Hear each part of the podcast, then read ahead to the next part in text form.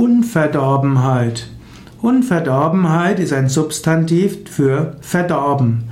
Verdorben für Unverdorbenheit bedeutet, dass jemand oder etwas nicht verdorben ist. Unverdorben heißt in einwandfreiem Zustand.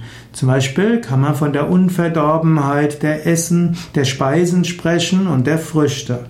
Gerade in Zeiten, wo es noch keinen Kühlschrank gab, da war es relativ schnell, dass Speisen verdorben waren und dass man sich dafür dabei Magen-Darm-Probleme eingehandelt hat.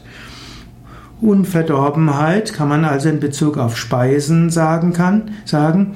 Unverdorbenheit bezeichnet aber auch eine sittliche Reinheit, eine sittliche Unschuld. Zum Beispiel spricht man von der Unverdorbenheit von Kindern, die ohne allzu viel nachzudenken einfach ganz naiv und voller Enthusiasmus an Dinge herangehen.